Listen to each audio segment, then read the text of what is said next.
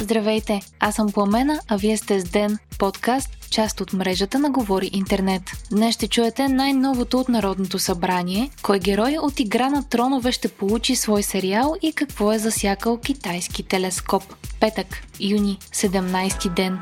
След като вчера депутатите гласуваха за отстраняването на председателя на парламента Никола Минчев, пред сградата на Народното събрание се събраха граждани, за да изразят подкрепата си към него и към правителството. Протестиращите посрещнаха с радостни викове Минчев, Кирил Петков и Асен Василев, но когато Тошко Юрданов от Има такъв народ и Костадин Костадинов от Възраждане излязоха на стълбите на сградата, напрежението се повиши. Те бяха освиркани и замерени с бутилка и стотинки, след което бързо се прибраха. По-късно вечерта депутати от Възраждане бяха посрещнати от протестиращи в близост до Софийския университет и полицията на няколко пъти трябваше да се намеси, за да предотврати физическа саморазправа. Вчера пред медии и днес от трибуната на Народното събрание Костадинов заяви, че протестът вчера не е бил спонтанен, а платен от чужди посолства и нарече участниците в него фашистка измет. Още един депутат от групата на Има такъв народ се отцепи. От парламентарната трибуна Кирил Симеонов заяви, че не иска да се свързва с ГЕРБ и ДПС и да гласува с тях, както и че иска да може да погледне децата си в очите. Отново потвърди, че не са му били предлагани постове и пари, а че е действал единствено по съвест. Така вече шестима от парламентарната група на партията на Трифонов се обявиха за независими депутати и се очаква да подкрепят правителството на предстоящият вод на недоверие. Във вторник на 21 юни ще бъде обсъждането на вота на недоверие срещу кабинета на Кирил Петков, съобщава Дневник. Това означава, че самото гласуване ще се проведе в сряда, за когато е обявено и националното шествие в подкрепа на правителството. Европейската комисия препоръча Украина и Молдова да получат статут на кандидат членки на Европейския съюз. Становището на комисията ще бъде изпратено на лидерите на страните членки, които трябва да вземат решението след седмица. Украина, Молдова и Грузия подадоха молби за членство в Европейския съюз преди 3 месеца, но кандидатурата на Грузия за сега не получава зелена светлина. Белиси трябва да изпълни предварителните условия за извършване на реформи.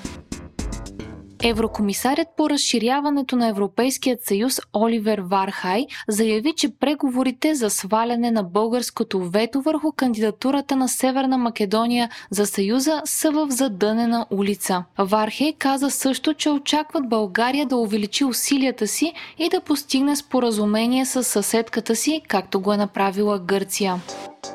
Екстрадицията на Джулиан Асанж от Великобритания в САЩ бе одобрена от британският министр на вътрешните работи Прити Пател. Основателят на Wikileaks е издирван по 17 обвинения в Штатите и има право да обжалва решението на Пател в 14-дневен срок. Обвиненията срещу Асанж са за разкриване на класифицирани документи през 2010 и 2011 година, свързани с войните в САЩ и Афганистан, пише БНР. Тезата на Асанж е, че документите разкриват престъпления, извършени от САЩ и е било в интерес на обществеността да станат публични. Според американските власти обаче, действията на Асанж са застрашили живота на агенти, чието имена са фигурирали в изнесената информация. Седем години Асанж живееше в посолството на Еквадор в Лондон, но през 2019 година бе арестуван от британската полиция и от тогава е в затвора. От 15 юни Газпром е спрял доставките на газ към Франция. Хранилищата на страната са пълни на 56%, а като причина за спирането на газа се посочват ограничените руски доставки. HBO работи по нов сериал в вселената на Игра на тронове, пише The Hollywood Reporter. Главно действащо лице ще е Джон Сноу, а действието ще се развива след събитията от култовия сериал. Изследователи от Китай са съобщили, че мощният сателит Sky може да е засякал следи от извънземен живот, пише Independent. Докладът на изследователите е бил изтрит бързо след като е бил публикуван в официалният вестник на Китайското Министерство на науката и технологиите. От него е ставало ясно, че огромният радиотелескоп е засякал електромагнитни сигнали от живот на други планети, а екип от изследователи от университета в Пекин са работили по него.